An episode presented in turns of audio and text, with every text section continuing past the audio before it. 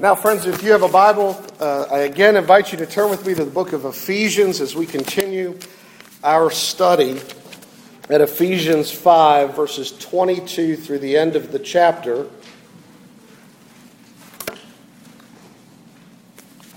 Ephesians 5, 22 through 33. How should the gospel shape our relationships? That's the subject we've been in now for a few weeks, and we'll continue for more to come. Last week we considered how the gospel should shape the relation of a wife to her husband. Tonight we take that in reverse and we consider Paul's words to husbands and how to live out being the head of their wife. There's a lot of a lot of confusion in the world uh, about that today. We want to say a few words about that before we read the text together. Consider the two missionaries I heard in the last couple of years. One, a missionary to Africa, who was visiting uh, the church in Fayetteville we were in, and he described a challenge they encounter there in helping men be husbands. Said an African to him, this was in one country at least, said an African to him, in our culture, the men view themselves as the king of their home. How do you think we view our wives? No, not as the queen. He said, as slaves who are to serve us. Now consider a second situation. This one in Thailand. A, a former student of mine spent a summer in Thailand, and in speaking to the the American career missionary who'd been there a long time. He was describing to this student the problem in the culture this way. When you see a group of beautiful women walking down the street, the problem is half of them may be men. The men look like, he said, but more significantly, act like the women.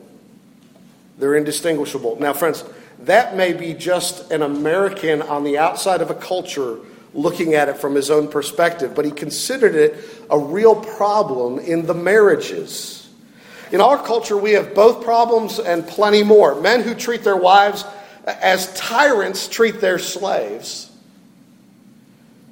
and men who live with their wives not as husbands, but basically indistinguishable uh, from their wives in the role that they carry out in the home.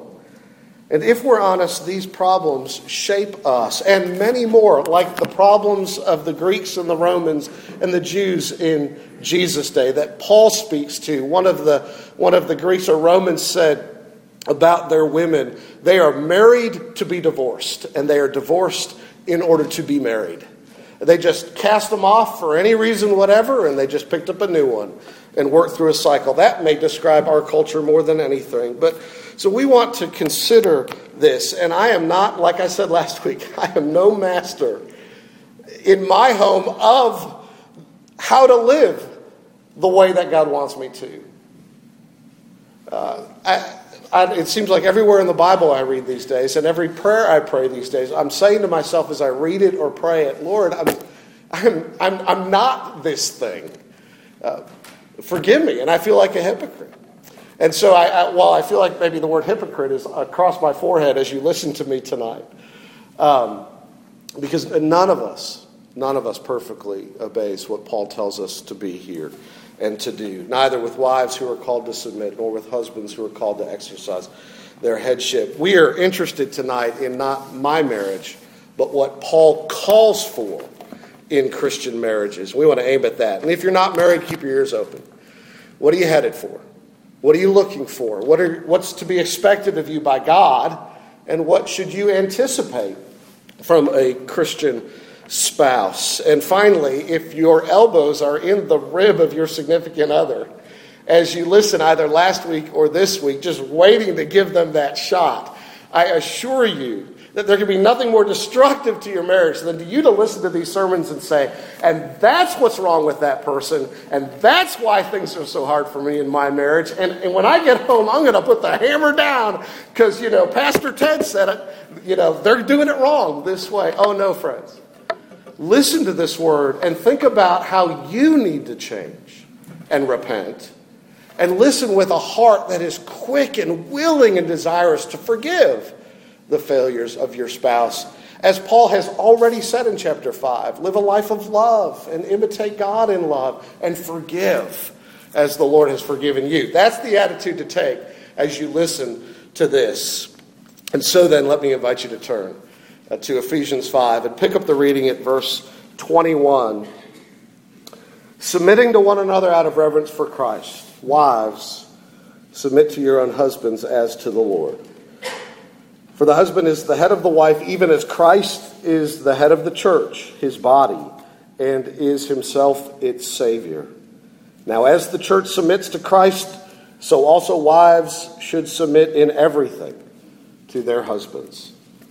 Husbands, love your wives as Christ loved the church and gave himself up for her, that he might sanctify her having cleansed her by the washing of water with the word, so that he might present the church to himself in splendor, without spot or wrinkle or any such thing, that she might be holy and without blemish. In the same way, husbands should love their wives as their own bodies. He who loves his wife loves himself. For no one ever hated his own flesh but nourishes and cherishes it, just as Christ does the church, because we are members of his body. Therefore, a man shall leave his father and mother and hold fast to his wife, and the two shall become one flesh. This mystery is profound, and I am saying that it refers to Christ and the church. However, let each one of you love his wife as himself and let the wife see that she respects her husband. Amen.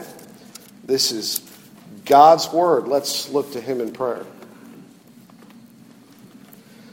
Our Father in heaven, we bow before you as needy people, as failures in so much of life that you've called us to, as people bent on ourselves. We pray that you would forgive us, you would cleanse us, you would change us, and by this word you would transform us, and that you would teach us to walk in your ways and to live together as heirs of the grace of life. For we pray in Jesus' name. Amen.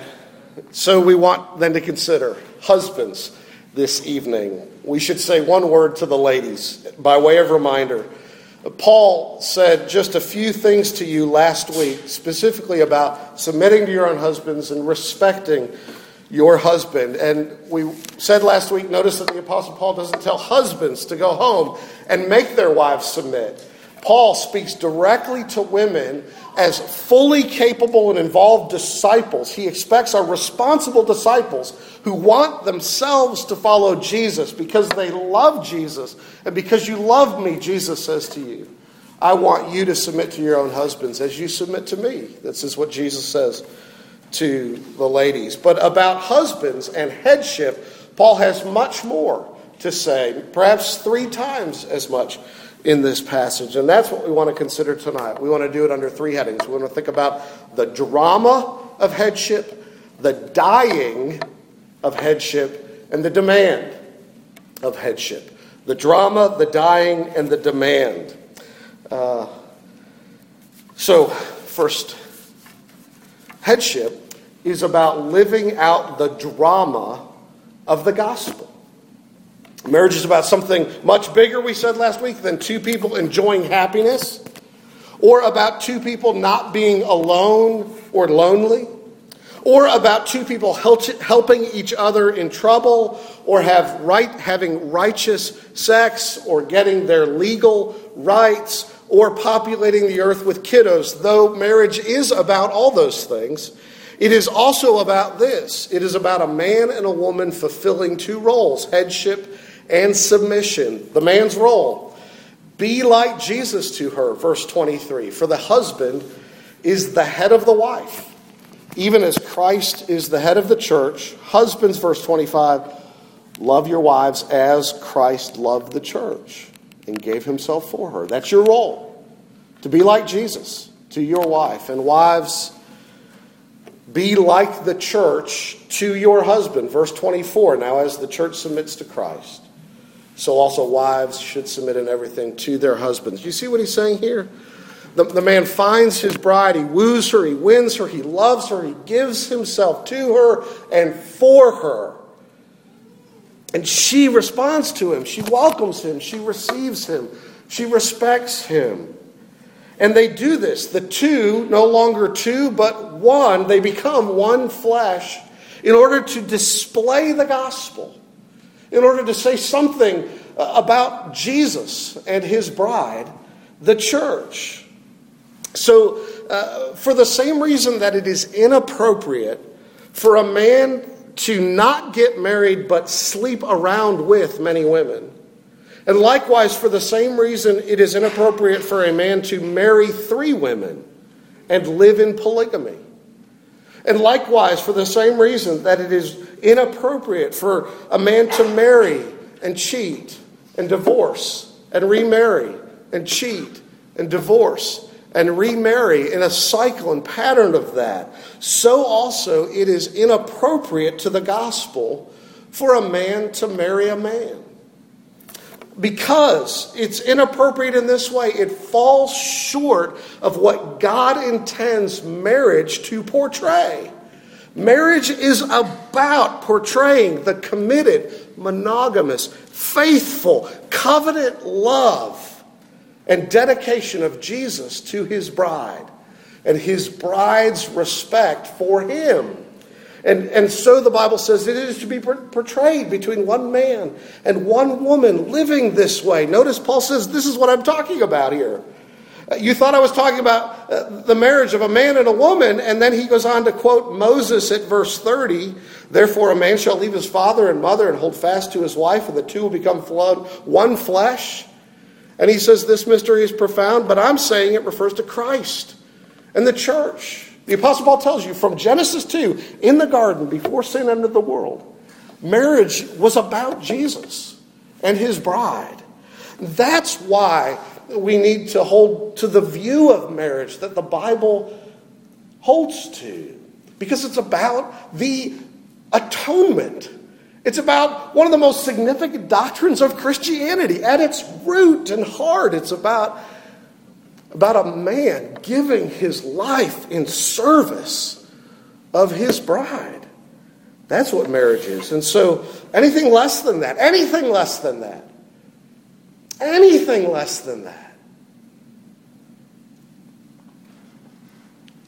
is less than what God intends for marriage to be. And we all fail in many ways. And I want to say to you if, if, if, any of those things is part of your past, if any of those things is part of your present, you are welcome here in this church. You are welcome to come and sit under the gospel ministry. The gospel is for sinners, it's not for the righteous, it's for the unrighteous. It's not for the whole, but for the broken. We want you here. We all have these sins at work in our hearts and our minds, and we've done things with our bodies we should not do, and we all need Jesus. And we want to aim then to be molded by his goodness and grace to walk in his ways. And this is what he says marriage is. No wonder then that Satan from the very beginning attacked Adam and Eve in their relationship because he wanted to undermine the very idea of this. And so he does as well with, with ours. So let me then highlight a, a few things this drama is not and apply it to decision making in marriage and dating if you're not married. Between humans, this is not about inequality between the man and the woman. God made male and female, female in his own image after his own likeness. Genesis chapter 1. And he gave both the privilege of dominion over the earth, of mastery over his creation, to sit as king and queen under King Jesus over all that God had made. This is not about inequality in any way, but equality of worth is not identity of role. God is not saying wives are less than their husbands in any way, but there is a different role to be played by husband and by wife. So, men, it's not about whether your wife lets you be the head. You are the head, however poorly you exercise those responsibilities, and likewise, however poorly your wife is responding to you. You are head because Jesus has made you head. And headship does not mean you make every decision in the home. That's not what we're talking about here. In fact, it's striking. You might have expected Paul, after speaking to wives and saying, See that you submit yourself to your own husband, you might have thought Paul immediately was going to turn around and say, Now, husbands, lead your wives, rule your wives, tell her what to do, run your home. He doesn't do that at all. He says, Husbands, love your wives and give yourself on her behalf. This is not about a husband not entrusting himself to his bride. Proverbs 31 says that of the godly wife that the heart of her husband trusts in her. He trusts her. He, he consults her. He values her wisdom, her desires, her opinion. He knows she's far more competent than him in some areas of life. And so he relies on her abilities in those areas. Listen, in my home, I tend to be the overreactor. Melina is about as cool a cucumber as it gets, especially when it comes to the children. I, I tend to, to have knee jerk responses of, of fatherly parenting, and I'll say things that I truly and honestly have to repent of because I, I, I have no intention of following through. Oh, so and so stole so and so's bike again and was gone all day with it somewhere in the neighborhood. Well, when they get back, we're taking the bike away for a year. okay, let's walk that back for a moment. Uh, a, a calmer demeanor at times, a wiser person, Melina smooths things over at times in, in my home. It's just one of my many failures. I, I need to learn to lean on her wisdom and counsel when it comes to parenting my children. Maybe your wife is more competent than you, gentlemen, at finances. Maybe she knows what she's doing when it comes to money. You need to lean on her counsel and competence. The heart of her husband trusts in her, says Proverbs 31. Why would you not trust in her? So, this isn't about you ruling the roost yourself and dominating every decision. And it's not about you having the right to be wrong or, or the right to be unloving in any way. You, uh, the Bible says, you who've been made the head of the home, you don't say, well, we're going to do it my way because God made me the head of this home. Now, fall in line. Not, not with that kind of disposition. Listen, we're not islands to ourselves, and, and marriage is designed for us to work together. Now, clearly, if a husband and wife cannot arrive at a final decision in which they agree together, however much prayer they have prayed, however much counsel they have sought, and it ought to be done that way. At some point, if a decision must be made, and you cannot find yourself in any agreement, then the responsibility for the final decision before God rests on the shoulder of the head of the home. In Genesis chapter 2, if you want to see that illustrated, in Genesis 2, after the fall into rebellion, when God comes looking for Adam and Eve in the garden, when he calls them out and actually he's wooing them to himself, You're hiding from me. Do you know that you're hiding from me? Where are you? He calls them out and he goes to Adam first with an account to get an accounting of what happened, even though it was Eve who gave the fruit to Adam and he followed her in tasting it. When it was time for a reckoning, God came to Adam as head of his home and head of humanity with the responsibility to protect his wife. And he said, Adam, what's up? And Adam passed the buck. Adam responded, Well, the woman you made, she gave it to me and I ate. Well, it's the woman's fault. It's my wife's fault we're in this pickle. And oh, by, by the way, it's the wife you made and gave to me. It's your fault, is what Adam said to God. It's anybody's fault but my fault. And God comes right back at Adam says, Adam, you are responsible for your home. You were to protect her. You were to serve her and love her, is what he was to have done. So I'm saying this what your decision in your home, however those play out, with, with much discussion and prayer and seeking wise counsel, if you can't agree, it may be that you pick not your choice, but her choice. It may be that the final decision you make in your own home is to go with her and not your own, if you're perhaps leaning on her strengths. If, if you decide to turn on a great job offer in another town because your wife simply doesn't want to live there. And if it was up to you, your decision would be boom, we're gone. But in deference to the cares and concerns of your wife. Or if you choose not to invest in something you think is a fabulous moneymaker because your wife doesn't agree with you. The point is, you aim for oneness, you aim for unity. God has made you one. You aim for agreement, and you bear the weight of the responsibility to see that that happens. And you bear the weight of the responsibility for how you exercise your decision making. Friends, this is not an argument for passivity. If she has to constantly nudge you to lead, she'll become miserable as you become resentful. And in dating, this is why, even at the level of dating, I, believe that, that women will be much happier if they let the guy pursue them instead of pursuing him. Listen, I, I, simply want to say to you, it, I know it doesn't always work this way, and there, there are examples of it working out great in other ways, but, but consider at least this. If she has to chase you now, she may in fact be chasing you the rest of her life while thinking to herself, He loves me, but He loves me not.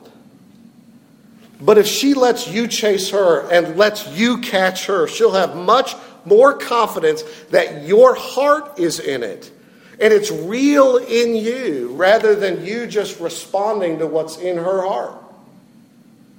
That's because one of the default modes of men is passivity. We've got to be looking for the kind of love in a man that moves him to action, that gets him to actually do something. Or, or she will end up like the mother of three who told Dr. Bryan Chapell of Covenant Seminary, quote, My husband hasn't made a decision regarding our family in two years.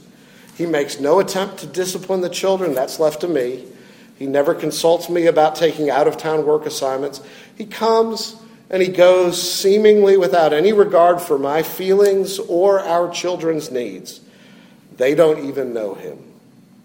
All he does is come home from time to time and break our routine before leaving again. I, I don't have three children, I have four.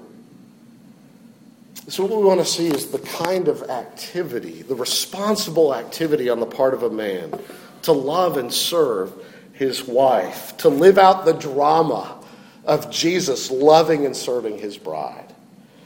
So, headship is about that, living out that drama. Reject passivity, man. Take responsibility for your marriage. Be like Jesus to her. Own it. That's what Paul says. Now, the second thing is this. What does that look like day to day? It looks like this headship means dying to yourself every day and living for your wife. Paul says, verse 25, Husbands, love your wives as Christ loved the church and gave himself for her.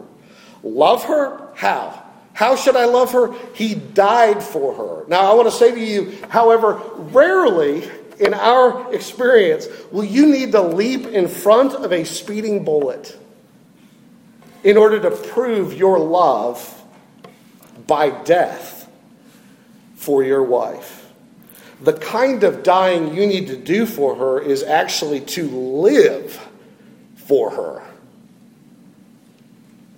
And that means four things. Notice Paul's language at verse 26. It means living for her cleansing when he says, Jesus gave himself for his bride that he might sanctify her, having cleansed her by the washing with water, uh, or washing of water with the word. The first thing that he did for her was cleansed her and then sanctified her. So he's talking about cleansing here. This is what Jesus did, and he's saying this is then a model for husbands. Live for her cleansing from sin. What am I saying? Well, Jesus bore our sins on his body on the tree, and he cleanses us from all unrighteousness as surely as water lifts dirt from our skin.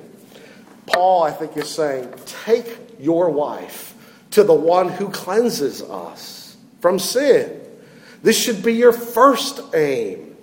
Listen, many men have wives so concerned for their diligence in their service of their husbands and family that her every little failure, and likewise any little displeasure the husband shows toward her, heaps guilt on her conscience. Her imperfections nag her they belittle her, they beat her down, and the enemy of her soul says, You're worthless. And what she needs from her husband is for him to speak the gospel into her life and bring her again and again to Jesus and remind her that Jesus lived for her perfectly, for her righteousness.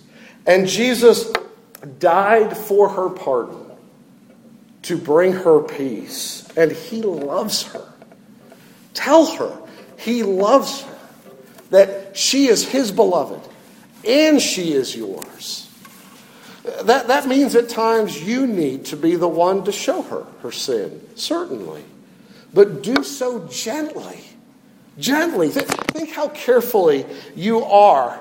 Uh, with your own bodily cleansing needs. And we need not get graphic here, but just to remind you of how you cut your toenails and how you floss your teeth and how you trim, man, your nose and ear hair. Too graphic, I realize. Sorry. It's hard to be sensitive enough. Be gentle with her for her sins. And show her the way when you do this. Show her the way. Be, take the lead in confessing your own sin and repenting and in forgiving. Say, I'm sorry. I was wrong. Please forgive me. Let that language be the language of what it is true Christianity at work at home. And so you aim for her cleansing so she knows she's pardoned and clean before God. And secondly, you aim for her sanctification. This is what Jesus did for his church. Again, verse 26 He died for her. Why? That he might sanctify her, having cleansed her. So Jesus lived and died for us to be changed and made like himself. So likewise, you and I are to aim for the spiritual maturity of our wives, to encourage her growth in grace, build her up in the love of Christ. And how do we do that? You need to arrange your family and arrange your schedule so that the means of grace regularly occupy your attention. What are the means of grace? They're avenues or channels by which God deals graciously with his people. If you want to get wet, go out in a shower. Go stand in a shower, go out in a, go out in a storm right? If you, if you want to go wet, get wet where the water is flowing. Likewise, if you want grace, be under the faucet where grace is being ministered. And that, my friends, means you and I have got to prioritize public Lord's Day worship, speaking to the choir. Public Lord's Day worship, where the gospel is proclaimed from the word and the gospel is made visible in the supper so that she can be under that gospel and taste the love of Christ.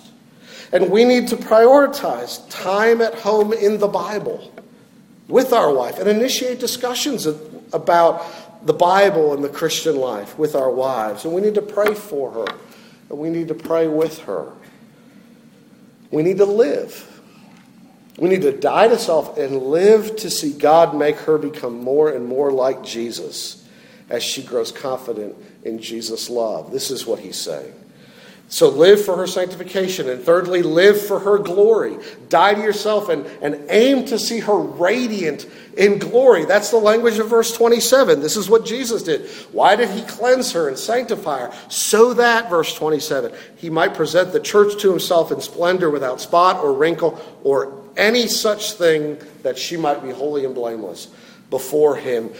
Jesus' aim was to present to himself a bride perfect in glory. And one day, the Bible says, as C.S. Lewis put it, one day your wife, dear Christian man, your Christian wife is going to be so glorious in perfection in heaven that if you could see her now as she one day will be, you would be tempted to bow in worship before the glory that she will be. So aim for that in her life. Look for that. Your headship isn't designed to crush her, but free her to be all that God has designed her to be in the fullness of glory. And you want to be, dear Christian husband, you want to be holding her hand on that great day when we stand before Jesus. And you want to present her to Jesus. And you want to say, I have lived and died to myself to present her before you. Glorious Knowing, dear Christian man, that only Jesus can do the work of works, but this is your goal. And fourthly, you live to cherish her. You die to yourself, verses 28 and 29, to live, to nourish and cherish her. He says at verse 28, in the same way, husbands should love their wives as their own body. I mean, he who loves his wife loves himself. No one ever hated his own flesh, but nourishes and cherishes, cherishes it just as Christ does the church. You see what Jesus does? He holds us close. And likewise, this is what you are to do for your wife hold her close to you. As I tell married couples, husbands, shower her with expressions of tenderness, words of affection. Remember when you first pursued your wife, man? You arranged your schedule to be with her? You asked her questions? You drew her out. You stared her in the eyes and listened to her. You shared your heart with her as you heard her heart. And when you were apart, you called her, you texted her, you emailed her. You couldn't be wait to be with her. You held her hand, you longed to kiss her. You thought of ways to please her, delight in her, and surprise her. Why do we not continue to do that with our wives. Why not continue in some way to cherish her and nourish her, to provide for her, to protect her? God is calling us, friends, to all these things that, as John Calvin put it, every man by his very nature loves himself. But no man can love himself without loving his wife. Therefore, the man who does not love his wife is a monster. Apostle Paul says, Oh, friends, die to yourself and live for her cleansing, live for her sanctification, live for her glory, live to cherish her. And all this living for her requires you die to yourself, die to your hobbies if you have to, so you can spend time with her. Die to your friendships with other men that take too much time away from her. Die to intimacy with other women as you forsake all others and cleave only unto her. Die to the sloth that leaves the spiritual life of your family up to her. Die to the apathy that ties you to a television instead of leading her to worship God.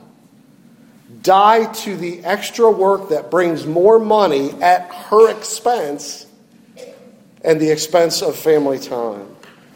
Die to being served by her that you might serve her. Are you learning to die to yourself? Are you learning to live for Christ now? This is what God wants you to do. And if you're looking for a wife, you ask yourself this Do I love this woman with a desire to see her forgiven, cleansed, made like Jesus, and presented in glory? And do I want to spend life cherishing her? Is that what you want? You should marry her.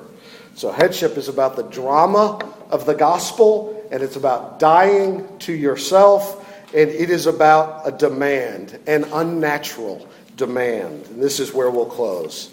What Paul calls all husbands to here is to use their authority and responsibility in ways we haven't the strength or the wisdom to do on our own. Love her like Jesus loves the church. That feels absolutely impossible. But just because we fall short of the ideal doesn't mean we chuck the whole thing. Number one, don't give up on marriage. If anything is worth doing, it's worth doing even poorly. Quit hiding from your failures. Let your failures teach you your bent to your own selfishness and your, and your own self reliance. Maybe, dear friend, you have an Adam like passivity. You apathetically sit back in weakness and won't protect or defend your wife nor lead her in the ways of the Lord. Or maybe you aggressively dominate her through abusing your strength in order to control her, manipulate, and intimidate her.